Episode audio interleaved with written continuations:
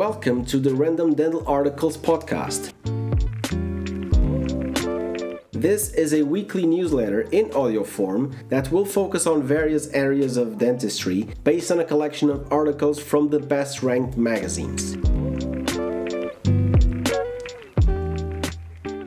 So, in today's topics, uh, they are going to be different from last week's in order to push forward distinct areas of interest. And in this case, this week we are going to talk about operative dentistry, adhesion, fixed prosthodontics, and pediatric dentistry. And we're going to start off with operative dentistry, an article by Yang in 2022 named Polymerization and Shrinkage Kinetics and Fracture Toughness of Bulk Fill Resins Composites. In this study, four bulk fill composites were studied, namely the Beautiful Bulk Restorative by Shofu, the Filtek 1 Bulk Fill by 3M ESPE, the Sonic Fill 3 by Kerr, and the VisCalor by VOCO. And the conclusions were that the polymerization shrinkage of all resins were comparable, with the exception of Filtek 1 Bulk Fill, which had a higher shrinkage this reaction is consistent with its higher conversion rate, okay? So if the conversion rate is higher, means that the shrinkage will also be higher. The resin with the highest quantity of bis GMA had a lower fracture resistance because of its presence, which leads to a more rigid condition. And also, preheating of resins didn't have adverse effects, only gave a greater fluidity without increasing shrinkage or reducing fracture resistance. The second topic is about adhesion from Rosner from 2022, named Acid Resistance of Self-Etch Adhesive Resin Luting Cements, Changes in Surface Texture Parameters, and Micro Hardness. When in excess, the consumption of acidic foods and beverages can cause hypersensitivity and dental erosions, which can lead to irreversible loss of tooth substance with obvious aesthetic and functional complaints.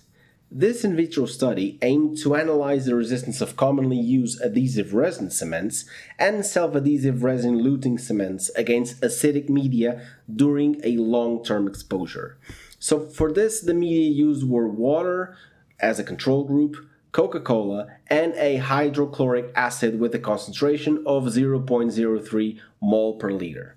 The changes of conductivity and pH values between every specimen were small, and between them the three media differences were minimal.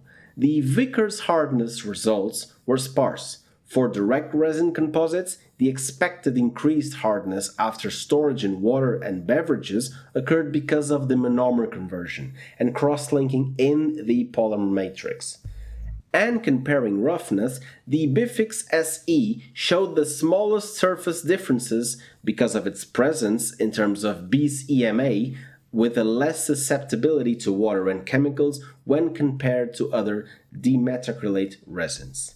It's important to keep in mind that these conditions of acidity used in this study don't match the conditions present in the oral cavity, since the buffering effect of the saliva wasn't simulated.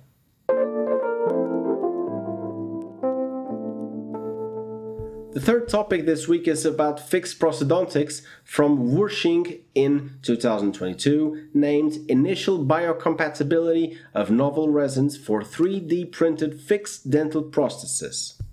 In this evaluation of biocompatibility of novel printable resins for both temporary and permanent fixed dental prosthetics, some levels of toxicity were found. Nine different resins were incubated in individual petri dishes which were supplemented with human gingival fibroblast cultured in DMEM, named Dulbecco Modify Eagles Medium, a higher glucose solution. Among all resins, both temporary and permanent, there were high levels of toxicity. In the presence of Varseo SmileTem, for example, there was 0.97% of cell survival.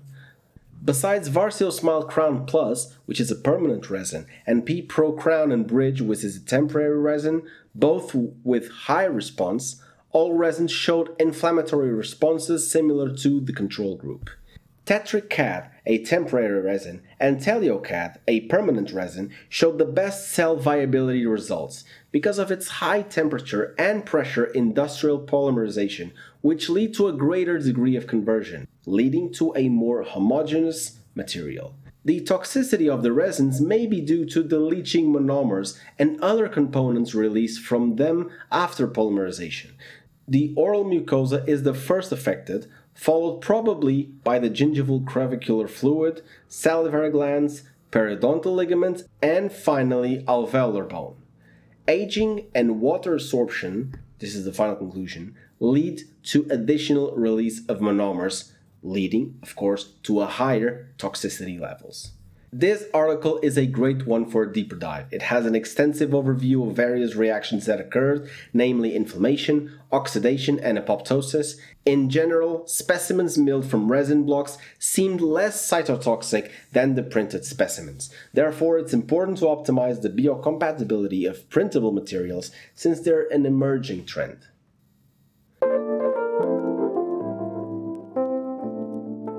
Finally, we move on to the fourth topic of the week pediatric dentistry from Ali 2022 named Survival Analysis and Cost Effectiveness of Silver Modified Atraumatic Restorative Treatment, named SMART, and ART occlusal restorations in primary molars, a randomized controlled trial.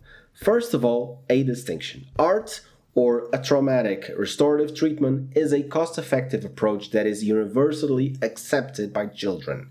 It involves the use of hand instruments to remove carious tooth substance, followed by restoration using glass ionomer cement because of its long term release of fluoride. SMART is an evolution of ART, the original atraumatic technique, with another treatment modality named silver diamine fluoride or SDF as a silver fluoride bullet.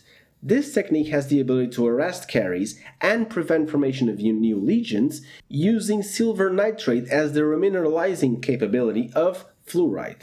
For the treatment itself, the SDF is applied directly to the affected surface and then dried gently, and the teeth are left unfilled. This is where SMART gets involved by covering the carious tissue with the glass ionomer cement from the ART technique. So for this study, 220 children were recruited, of which 67 were eligible and randomly allocated to the SMART group, 59 molars, and the ART control group, 60 molars. The follow-up of the randomized control trial was at 12 months. And the conclusions were the meaning work time for SMART restorations was approximately half when compared to ART restorations. It's about 7.81 minutes versus 15.1 minutes. There weren't statistical significant differences found between clinical performance at 6 and 12 months follow up periods, and aesthetically analyzing the results, it was easy to assess the greater color matching of ART restoration. And this is due to the fact that this technique involves the removal of carious substance. Both techniques are important to be thought when we're taking into account the necessity of minimizing aerosol generating procedures in this reality of rapid spreading respiratory pathogens. But there is still a need for a longer follow up periods to confirm the comparability and clinical performance between ART and SMART techniques. That's it for this week. Thanks for being a part of this project, and we'll see you in the next chapter. Goodbye.